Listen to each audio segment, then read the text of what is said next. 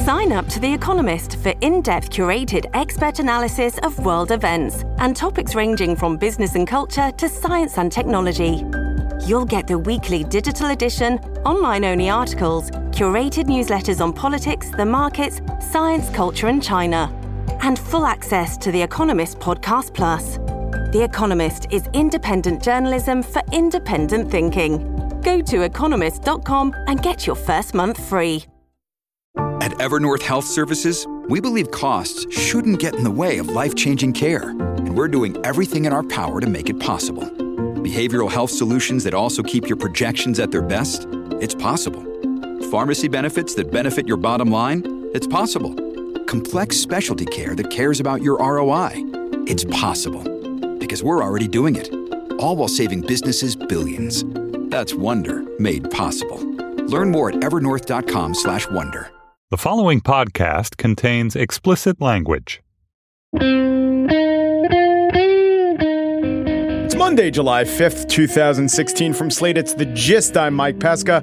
Jupiter, you big lug. I always knew you were ready for your close-up. Juno, the spacecraft, not the adorably quirky Ellen Page character, was successfully starting to orbit Jupiter today, skating along like Bliss Cavender, who actually was Ellen Page's adorably quirky character in Whiplash. What fascinated me most about the success of this Jupiter mission is actually the demise of the Jupiter mission. After learning all we can from Juno, the spacecraft that traveled a billion miles will purposefully crash into Jupiter in an act of design destruction. Not even Diablo Cody could have envisioned such a sad fate for our protagonist. And the reason is microbes. The reason is always microbes. Like if someone asks you a question about economics and you say something like, ah, but don't forget inflation, you're almost never wrong. And anything having to do with science, if you just kind of nod and say, eh, microbes, there's always some microbes at play. So microbes are tiny. They're a tenth the size of a cell. And Jupiter is quite large. It's one thousand times the size of Earth. Yet scientists are so freaked out that a tiny little human microbe will destroy a big giant planet that they're going to kill Juno so this doesn't happen. Now, to be clear, they're not really worried about Jupiter. They know life can't exist on Jupiter, life as we know it. Mm-hmm.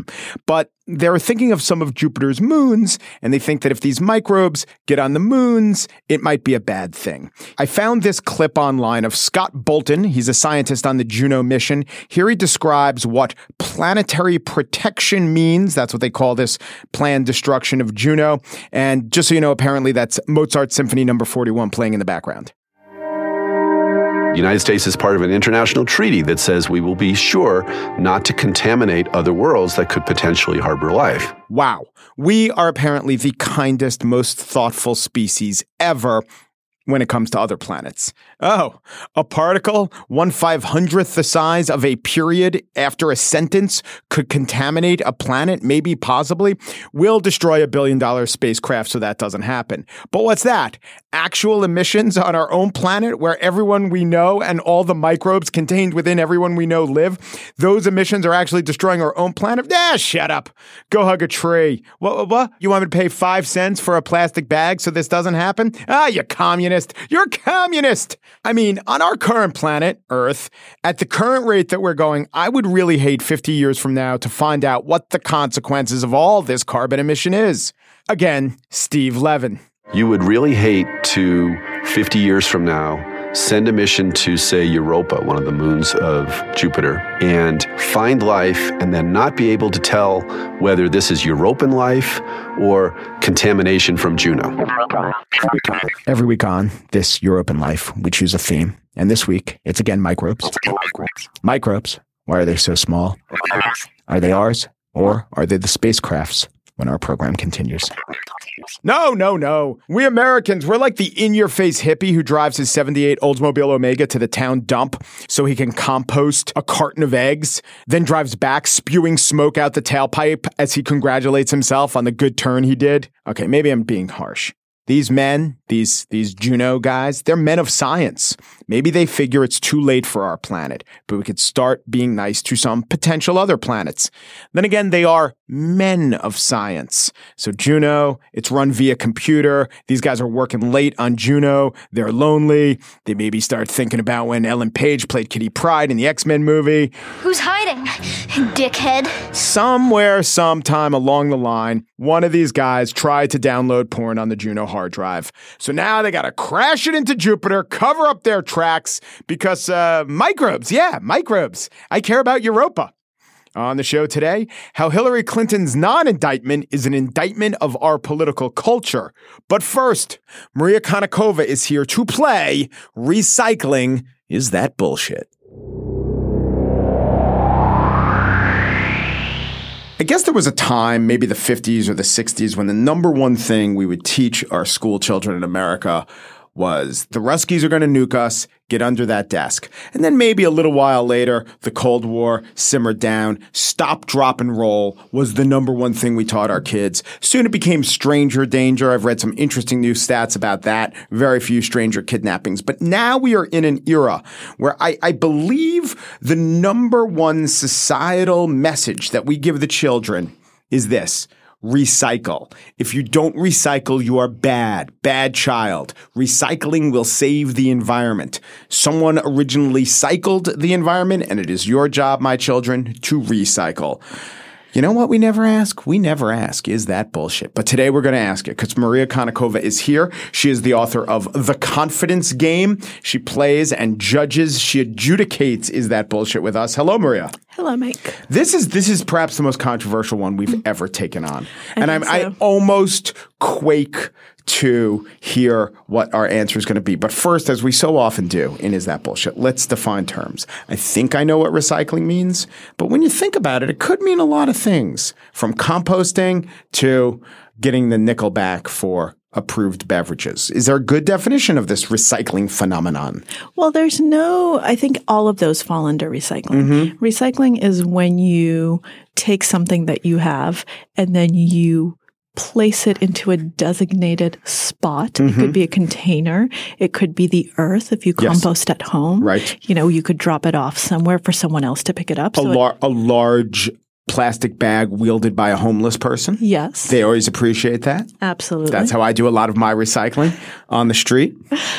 Well, that that's a perfectly legitimate way of recycling. Mm-hmm. So so you, something that will then not go to a landfill, but instead go through a treatment process that will make it reusable again or make it somehow kind of benefit the earth in the case of composting. If the item you got wasn't already put into this system, you ha- have a metal cabinet, but it existed not as a, p- a fender at one point, just existed in its natural state. Why are you recycling? Aren't you cycling by entering it into the cycle? It wasn't in the cycle to begin with. Probably, but there are two different definitions of materials. Okay. There are virgin materials, and virgin materials means that it came straight from whatever it is that it was made of. Touch if for the very first are, time. Exactly. Right. You are the first person to touch this. Mm-hmm. So there's virgin metal, there's virgin glass, there's virgin paper. Yeah, Branson is uh, registering the trademarks on all of these as we speak, by the way, but go ahead. And there's also something that is recycled, which means that it already came from the system. Yeah. But you have a good point that maybe rather than virgin, we should call it cycled. Cycled. Re- the first, we recycled. Don't know. We don't know if we're cycling or recycling. Yeah. Okay. Yeah. Are there diminishing returns for recycling? Yes, mm. there are. Tell me about them. Um, so the statistic that the E P A, the Environmental Protection Agency, likes to cite to get people to recycle is that recycling municipal solid waste in the U S saves about one hundred eighty-six million metric tons of carbon dioxide. Oh, I totally understand that. That's, That's a totally relatable statistic. About thirty-nine million cars. Okay. Again, I could picture a traffic jam with exactly, that. Exactly. Exactly. Is that like as many cars as there are I on don't a know. Day?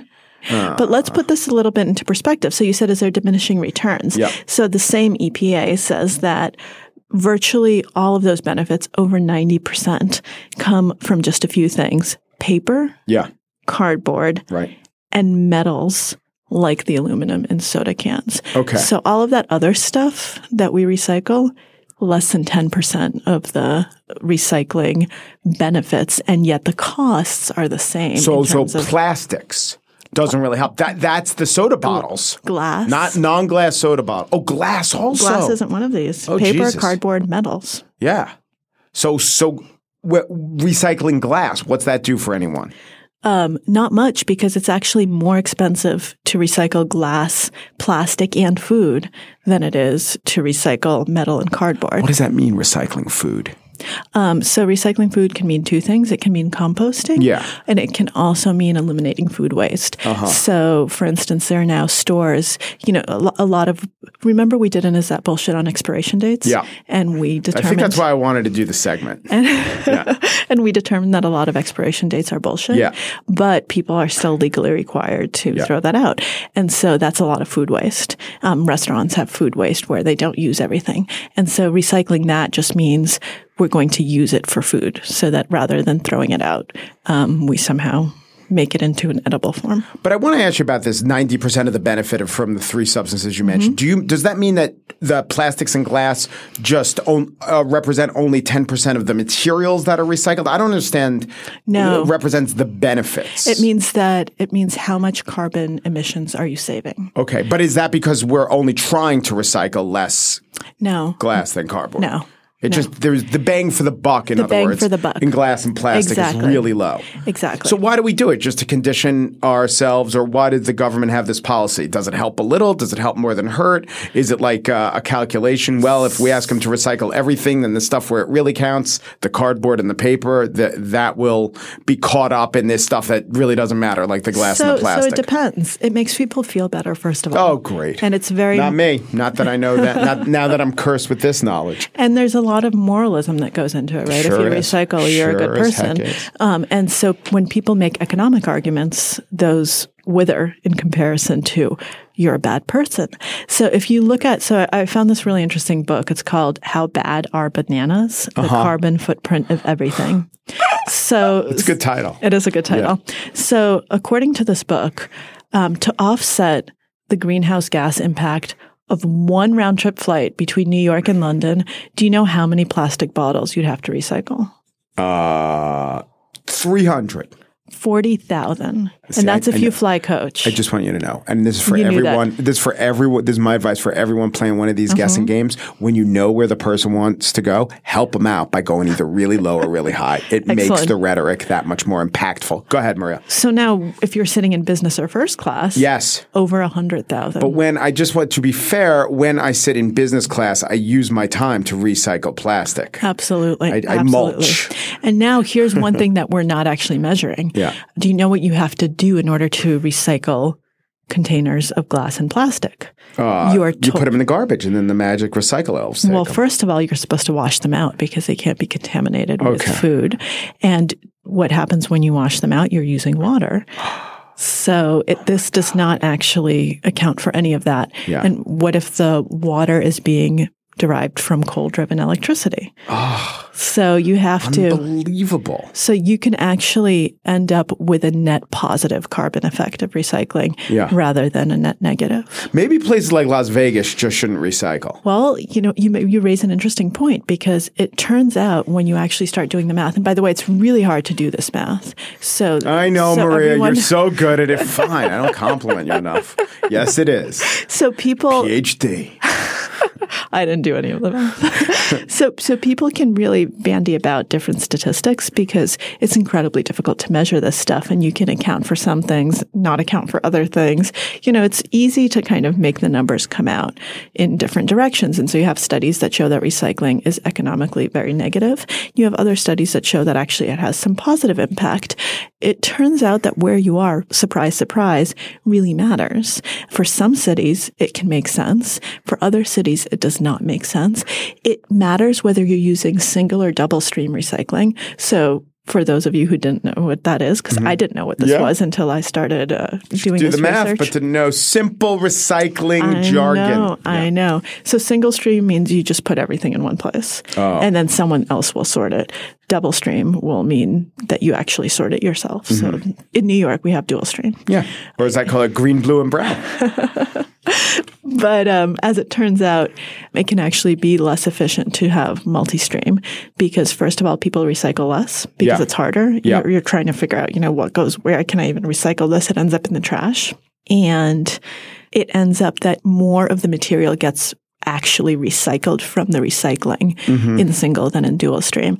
So only between sixty and eighty percent of what is in recycling will end up being recycling. So some guy on the, the other end of the, the chain sorts it out. The rest of the stuff is going to go in trash yeah. because it will either be too contaminated. If it's glass, it might break. And actually, this is a negative thing of dual stream recycling. You have no cushioning of other stuff.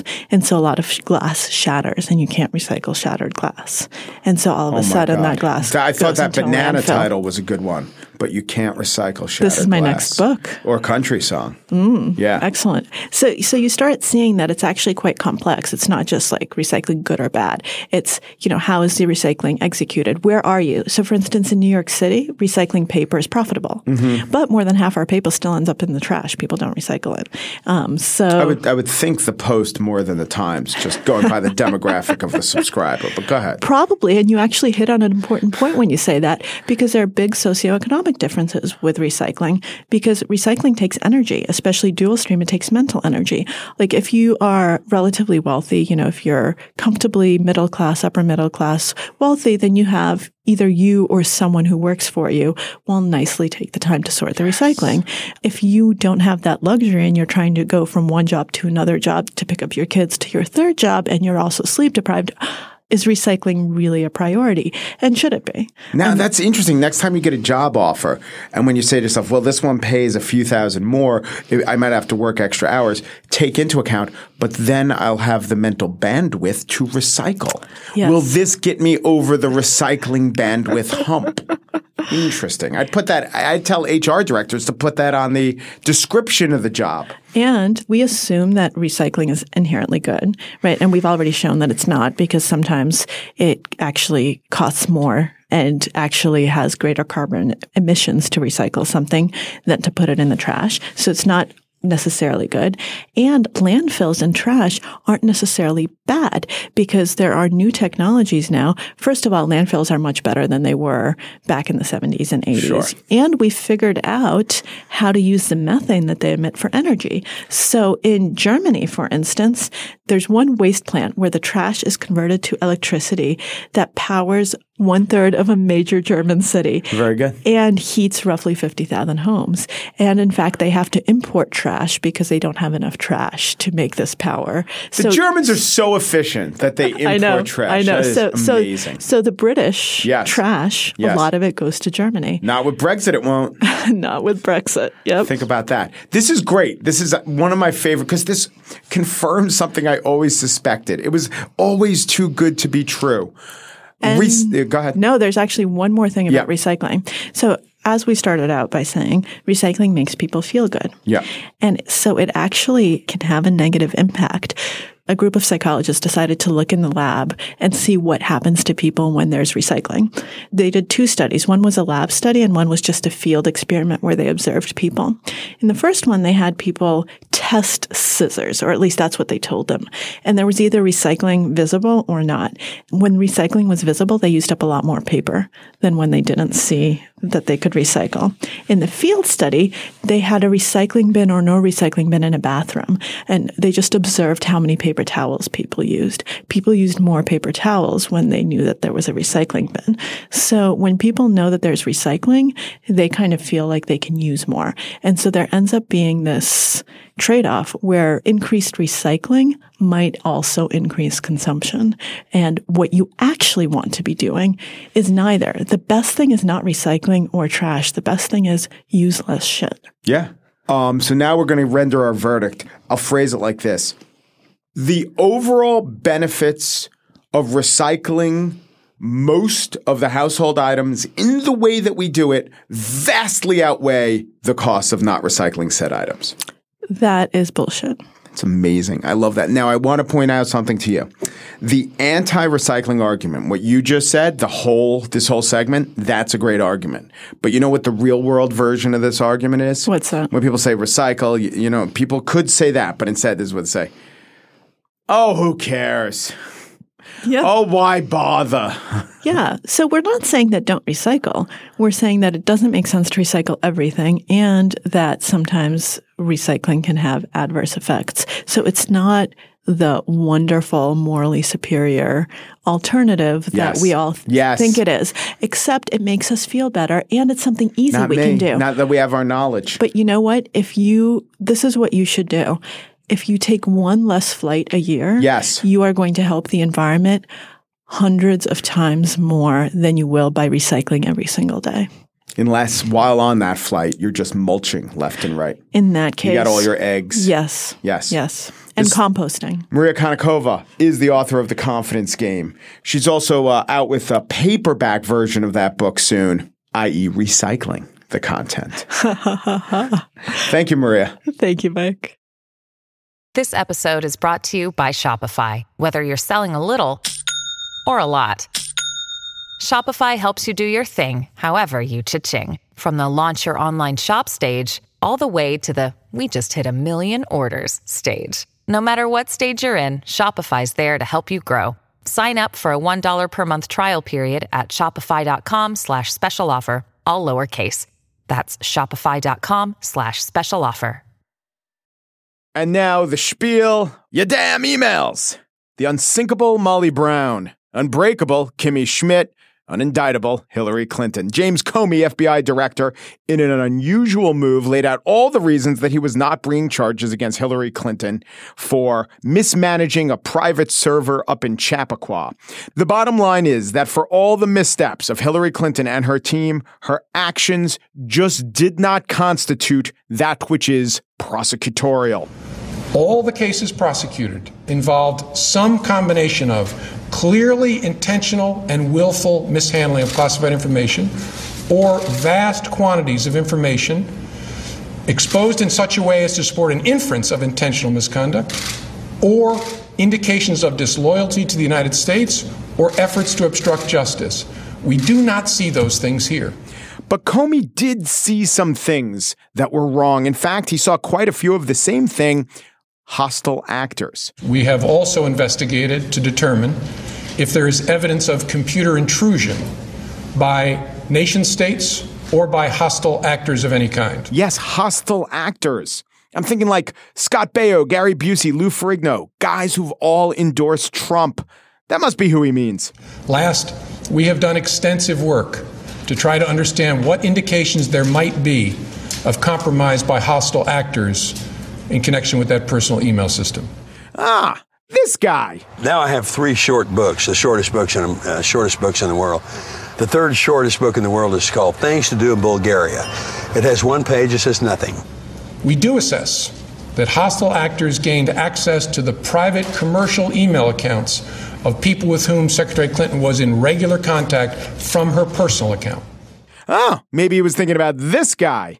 Look, Jonah, I'd love to play, but uh, I, I, I gotta go. Uh, I gotta go help my mother stuff the Monteganti. So, as much as I'd love to play some more hostile actors, and believe me, I spent the whole afternoon watching Lou Ferrigno clips.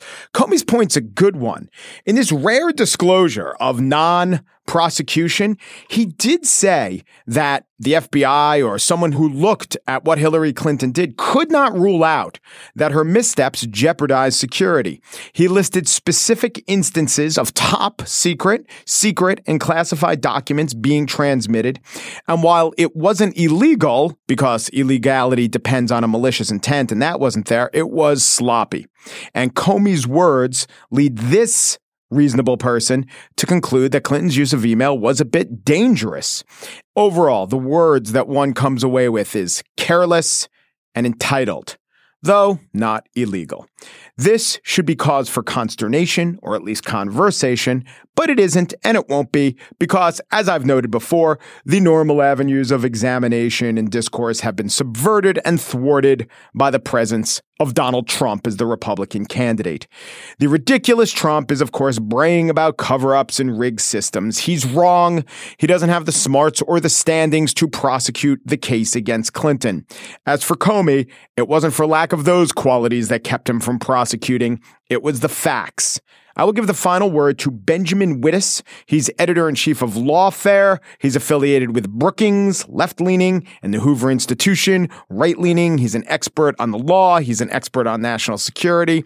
He saw what Comey had to say, and he wrote this. I have never seen a criminal matter proceed without even an allegation of something more than mere mishandling of sensitive information. Hillary Clinton is not above the law, but to indict her on these facts, she'd have to be significantly below the law. And that's it for today's show. Afim Shapiro filled in quite well for Mary Wilson as producer, and we have now requested that he crash into the atmosphere of Jupiter and his microbes be erased forever. Steve Lickteig is executive producer of Slate Podcasts. His favorite moon of Jupiter is Carpo, because it's Oprah spelled backwards almost. Andy Bowers is chief content officer of Panoply, and he like, he leaky. Actual moon of Jupiter, H E L I K E. The Gist. We favor the Carmi group. The Carmi group is a group of retrograde, irregular satellites of Jupiter, sort of the Chevy Luminas of interplanetary bodies. Umperu, Depperu, Duperu. Thanks for listening.